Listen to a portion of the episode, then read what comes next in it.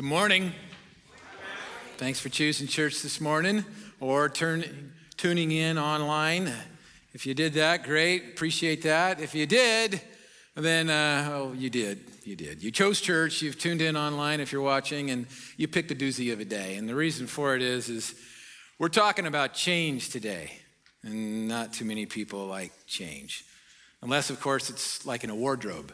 And if you don't like changing your wardrobe, then it's probably time for a change in your wardrobe. But as a general rule, we don't like change, especially when it's been forced upon us. Instances of that would be, say, for instance, divorce. Maybe some of you have experienced what that's like. It wasn't something you chose, it was forced upon you and it brought change. Or maybe a diagnosis. My 21 year old nephew, just this past week, never had any problems before in all of his 21 years just found out he has type 1 diabetes now. It's a big change. Some of you know what it's like to lose a job, or maybe not lose your job, but just lose the income associated with your business. And it brings about a change in your life, and, and those things are hard. Sometimes change just disrupts our routine, which can be so annoying because it's like it forces us to exert the mental energy to engage in something new, that can be a real problem. And change, by its very definition, means a departure from something.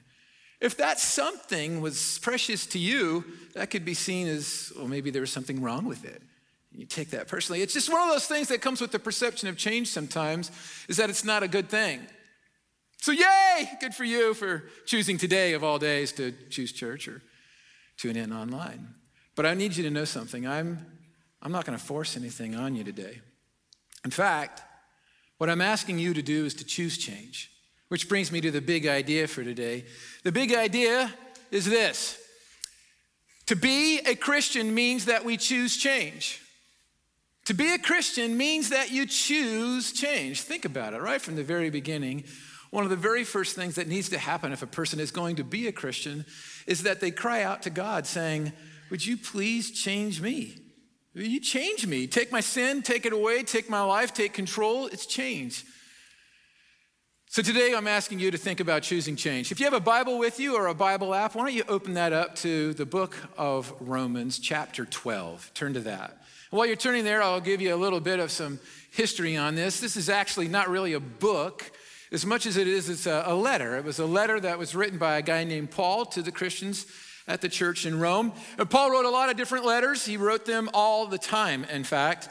And many of them are now what we have in terms of the New Testament. So they're actually letters. That's why we call them books.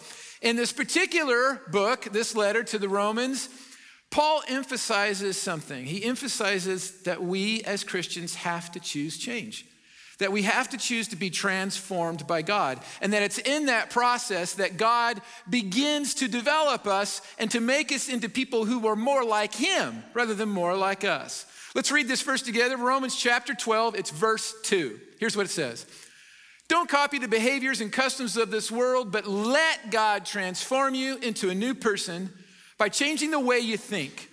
Then you will learn to know God's will for you, which is good and pleasing and perfect.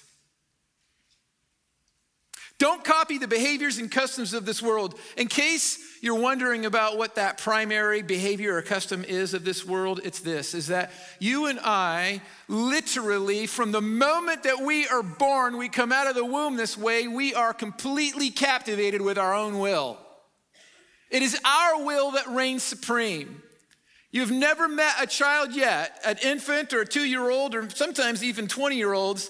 You've never met one yet who is outwardly thinking about others, right? They're always majorly concerned with their own needs, their own wants, and their own desires. If we are going to be the kind of people who transform on what's natural to us, which is our own will supreme, to placing God's will supreme, and we're trying to accomplish that with our lives, like what Jesus was, then something has to change. Something needs to change inside of us. What, what Paul is saying here is that that transformation takes place in the mind. So what happens is, is that God, when he becomes a part of your life, he will begin to speak thought into your mind, into your heart, and into your soul. And when it happens, the, the burden of responsibility is up to you and I to pay attention Because in those moments, what God will literally do is help us to change our thinking to be more in line with His. And that's what God wants to do. So today, I want to talk about the number one thing that needs to happen in terms of a change of thinking. When we start letting God doing that, here's the number one thing that needs to happen. We need a change of thinking when it comes to religion versus relationship. Let's say that again. We need a change of thinking when it comes to religion versus relationship. Now, I know that there are a lot of us in here who have some religious backgrounds. Some of you I know grew up Mormon. Some of you grew up Lutheran, or some of you grew up Catholic, or some of you grew up in one of the many different varieties of Protestantism that's out there. I grew up in the Church of the Nazarene, one of the Protestant, uh, Protestant denominations. And the Church of the Nazarene is just a reference to Jesus being from Nazareth. And every single week I went to church, I was being taught on a variety of different things what it meant to be a Christian, or what it meant to be holy, or what it meant to be saved. And I don't know that this was intentional on my parents' part or on my pastor's part. I don't think it really was. But the fact of the matter is, is this is the truth. I was lured into thinking that I was a Christian because I knew what stuff to do and what stuff to not do. Sure, I'm a Christian. I confess my sins. I go to church. Check, check. I know some songs. I, I, I, have even memorized some passages. You know, all these things. And these things are not bad things. I'm not criticizing them at all. But what I'm saying is, is that is not being a Christian. Being a Christian means to be Christ-like uh, Christ like, and first and foremost, above every other thing, if we're going to be Christ like, then the thing that he placed at first value was to experience a sweet, close, and intimate relationship with his Father. Jesus was never into religion, he was into relationship. Perhaps one of the best illustrations of this was when he was 12 years old. Jesus was 12 years old, and his family, every single year, they would travel to Jerusalem for the Passover festival. It was a big religious holiday that the Jews still celebrate to this day and had been for many, many, many, many, many, many years. And they would travel to Jerusalem, and it would, it would be one of those things where they would take maybe all of their family members and they would gather together with other families. And they would travel along these roads for safety reasons and also for camaraderie reasons, but they would make their trek to Jerusalem. Why Jerusalem? Because that's, that's where the temple is at. Well, if you're not familiar with the temple and the significance of it, let me back up and tell you a little side story to here. You see, in the beginning, originally in the beginning, what we're told is that there was this Garden of Eden. And in the Garden of Eden is where you have God.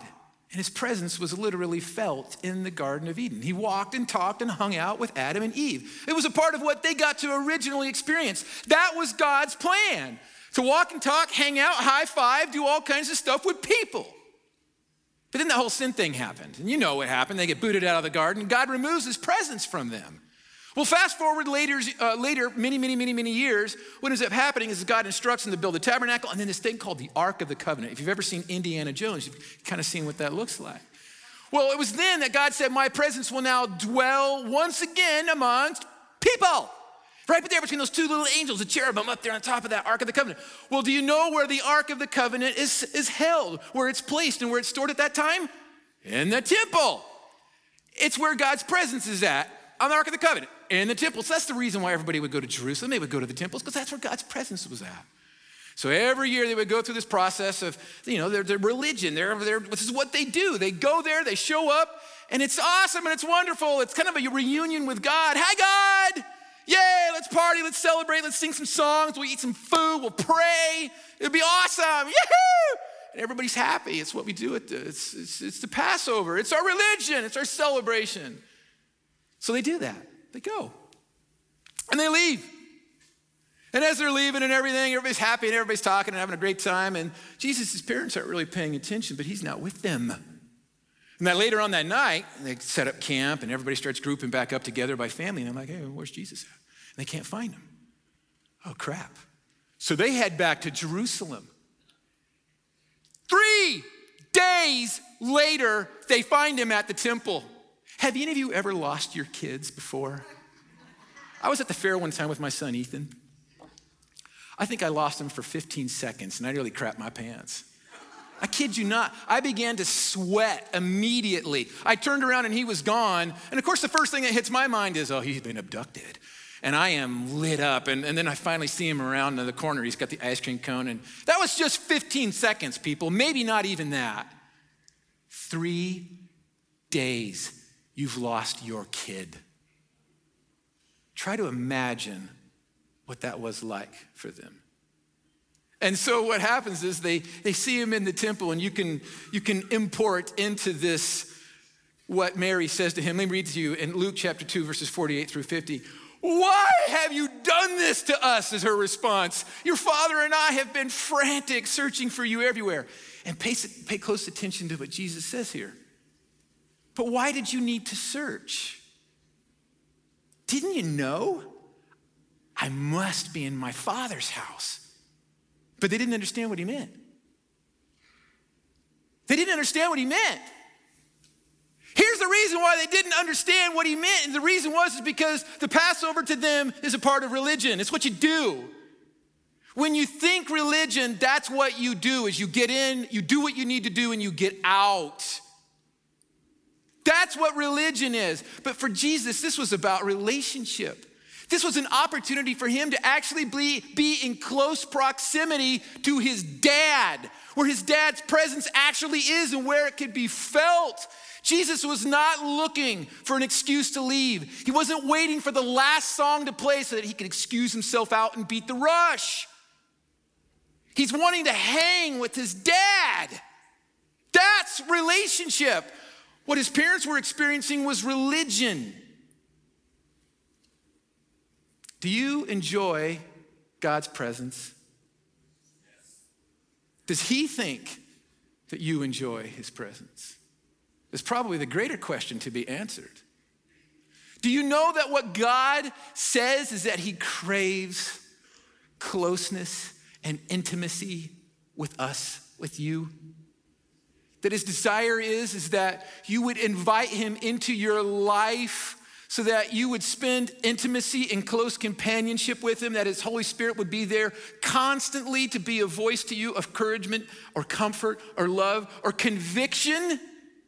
That what God's desire is, is not to be just treated as a, a means with which that we feel better about ourselves through some religious practice that we've learned by our doctrines or our covenances, but what He is interested in is wholehearted abandon toward Him where we long to be in His presence, close to Him hanging out with him, talking with him, laughing with him, crying with him. Relationship. That's what he wants. That's what he craves. There's a big difference between relationship and religion. I remember the day very clearly when that all changed for me. Many of you have heard me tell the story about the day I was a first class passenger on an airplane I was rebelling against God. I hated him. I hated the church. I wanted nothing to do with him. And the Holy Spirit showed up on that plane uninvited. And he spoke to my mind. It wasn't like an audible voice, but it was just this abundantly super clear thought. And he just started saying, Matt, I love you. I love you. I love you. And I don't care that you hate me. I don't care that you despise me. I love you, and I'm not going away. And I've already forgiven you for everything that you've ever done. I'm forgiving you for right now, the way that you are right now. And you just need to know I'm not leaving, I'm not going anywhere, and you're stuck with this. You're stuck with this. I'm a pyrotech. That means I know what it's like to have my chest compressed and my head concussed from being in a little too close proximity to a high impact detonation. I know what that's like. That is nothing. Nothing like having the Holy Spirit blow into your soul, blow into your mind and your heart. He devastated me. And there was this feeling I remember having of, wanting to be close to him. Uh, literally the thought of wanting to be close to him. And immediately there was this sensation, this satisfaction as if I was. And folks, I want you to know I had a meltdown right there in 2A. And everybody saw it. And It was uncontrollable. The Holy Spirit had invaded my life. And I, I was loving it. And he was speaking to me. And there was this moment, though, where as I was enjoying all of this presence, and I was enjoying a relationship as opposed to religion, where God and I were talking, mentally talking. And I was telling him how much I loved him. And he was saying to me, I know, and you need to go back to church. Boom. Immediately, my attitude changed. And I began to fight with God. Some of you have done this too. It's where we try to get God to align with our thinking rather than aligning ourselves with God's. And I began to, and I remember saying to him literally, I love you, but I hate the church. I want nothing to do with the church. I don't want any part of it. I don't want anything to do with it. Forget it. There's just no way. And what God is speaking to me, and you got to understand something about me. See, I grew up in the church. I grew up in the church and I loved it. I thought it was fun. I was a go getter. I was studying rigorously. I mean, I was writing papers at age 12, 13, 14, asking people questions. I literally had my pastor at that time tell me years later that I was a pain in the butt. But there were all kinds of people that I kept asking antagonizing, antagonizing questions of, and I was causing a lot of frustration. So it was in that moment I'm trying to explain to him and get him to align with my thinking, and he keeps saying to me, Matt, Matt, Matt, Matt, Matt, don't you remember? Don't you remember that I made it so clear to the disciples that I was going to die, that I was going to raise from the dead, and I was going to empower them to go out, to go into all the world, to baptize them and to build the church, and I was going to build my church through them. Don't you remember me saying that? I'm like, yeah, I, I know. I know. And he said, And don't you remember that wherever two or more are gathered in my name, that's where I will be? That my presence will be there.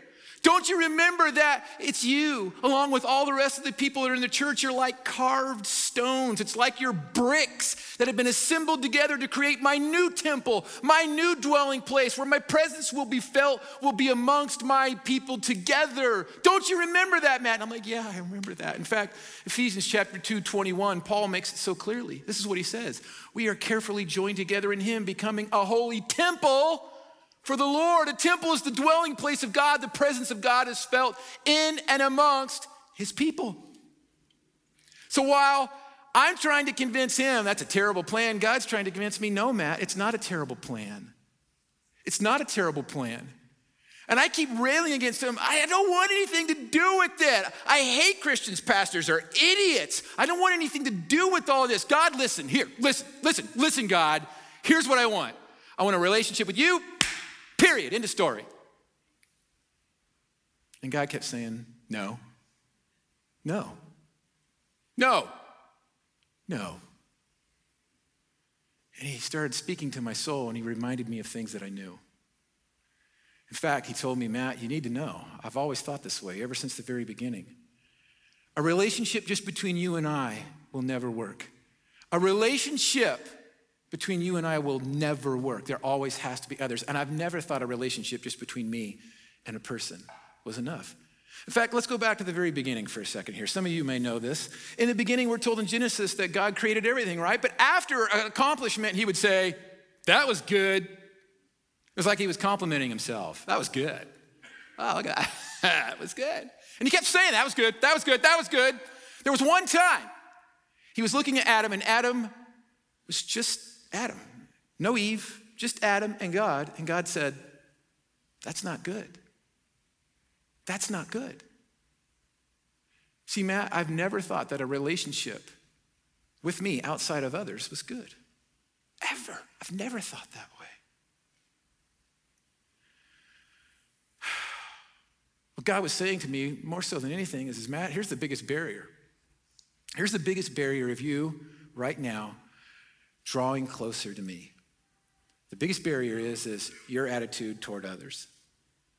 The way that you see and perceive others is stopping you from being closer to me. Because if you want to be where God's presence is, you want to be where my presence is felt the best, then it's amongst others, not by yourself. In other words, our willingness to grow closer to others reflects our willingness to grow closer to God. It's the truth. And I had that moment, like Paul was talking about, where you have to let God transform the way you think so that you will become a new person, transformed, able to see that God's will is perfect and pleasing. That was my moment. It was one of the first moments I ever had where I had to let God transform the way that I thought. I had to go back to church. So I did. I chose to go back to church. A lot of things have happened since then. Little did I know then that I was going to become a pastor. But I can tell you this choosing to become in proximity with other people has radically changed my relationship with God. From that moment and that day on, He has been drawing me closer into relationship with Him and helping me to understand the purpose of religion. Our religion will never, ever amount to anything unless you and I have a relationship with God. Our religion is worthless. It matters not to Him, and it will certainly be spotted by every other person around us. That's, that, all, that's all it is. It's just religion. They can see that. So I had to get back into it. I had to choose to be disciplined, to put myself in and around other people and deal with all their stuff as they dealt with mine. And in the process of that, grew closer to God. So let me make this real. This next Sunday, we're going to start a brand new sermon series. It's called 50 Days of Transformation. Here's the book. What I'm going to ask you to do is be a part of one of those groups, to choose change, to choose to get into it. The following week, not this next week, but the following week, we're going to be starting up some small groups. You're going to have them highlighted all over the place, online, on the board, here. I'm going to ask you to get into one of those groups. Choose change. Choose to be around other people. And I know that there are reasons why people say that they don't want to, and I guess that there are probably some legitimate reasons out there, but there are some really bad reasons too. Here's a bad one you're, you're a poser, you're a phony, and you know it. You're going through the motions, playing games, showing up at church. People can think that you're, you know, Christian. But the fact of the matter is, is you're going through religion. You're checking off boxes. You're making yourself feel better about things, but deep inside, you really know that you don't have a relationship. And if you were to get into a small group of people, they would know that. They would spot that. They would see that you're a poser, that you're a phony. I know what that's like. Believe me, I, I wrote the book on it.